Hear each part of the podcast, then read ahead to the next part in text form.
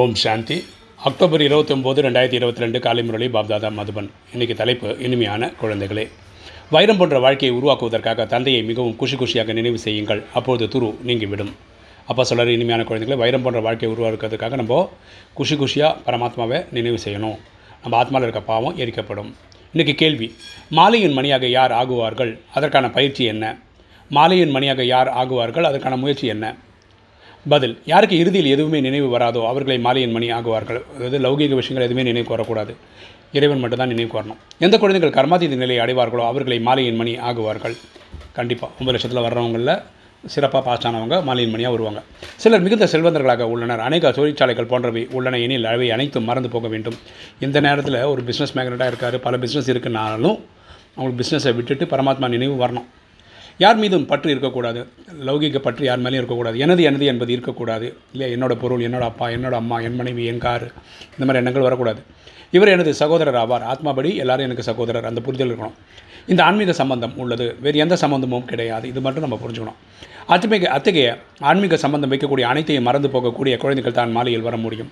So இந்த லௌகிக பந்தனத்தை முடிவுக்கு கொண்டு வரவங்க தான் மணி மாலையில் வர முடியும். இன்றைக்கி தாரணை. ஃபஸ்ட்டு பாயிண்ட் உயர்ந்த பதவியை அடைவதற்காக மிக மிக சாந்தமான உள்ளத்துடன் இருக்க வேண்டும். உயர்ந்த பதவி அடைவதற்கு நமக்கு சாந்த குணம் தேவை. இனிமையானவர் ஆக வேண்டும். அனைவருடனும் அன்போடு நடந்து கொள்ள வேண்டும். நம்ம எல்லார்கிட்டையும் அன்பாக நடந்துக்கணும் இனிமையாக நடந்துக்கணும். ரெண்டு என்னவெல்லாம் பாபாவிற்கு அர்ப்பணம் செய்திருக்கிறீர்களோ அதை மறந்து விட வேண்டும். நான் அதை பண்ணேன் இதை பண்ணேன்னு டைலாக் அடிக்கக்கூடாது. அவற்றின் நினைவு கூட வரக்கூடாது. செய்து முடிச்சது முடிஞ்சிச்சு அவ்வளோதான் நான் பாபாவுக்கு கொடுக்கின்றேன் என்று இந்த எண்ணம் ஒருபொழுதும் வரக்கூடாது. நம்ம கொடுக்கறதே அவர்கிட்ட வாங்கி தான் ஏதாவது நமக்கு ஒரு டேலண்ட் இருந்தால் அந்த டேலண்ட் பரமாத்மா கொடுத்தது தான் வரதானம். பிராமண வாழ்வில் காமம் என்ற மகா எதிரியின் கூடவே அதனுடைய அனைத்து நண்பர்களுக்கும் விடை கொடுக்கக்கூடிய சம்பூர்ண பவித்திரமானவர் ஆகுக. பிராமண வாழ்வில் காமம் என்ற மகா எதிரியின் கூடவே அதனுடைய அனைத்து கண் நண்பர்களும் விடை கொடுக்கக்கூடிய சம்பூர்ண பவித்திரமானவர் ஆகுக. விளக்கம் பார்க்கலாம்.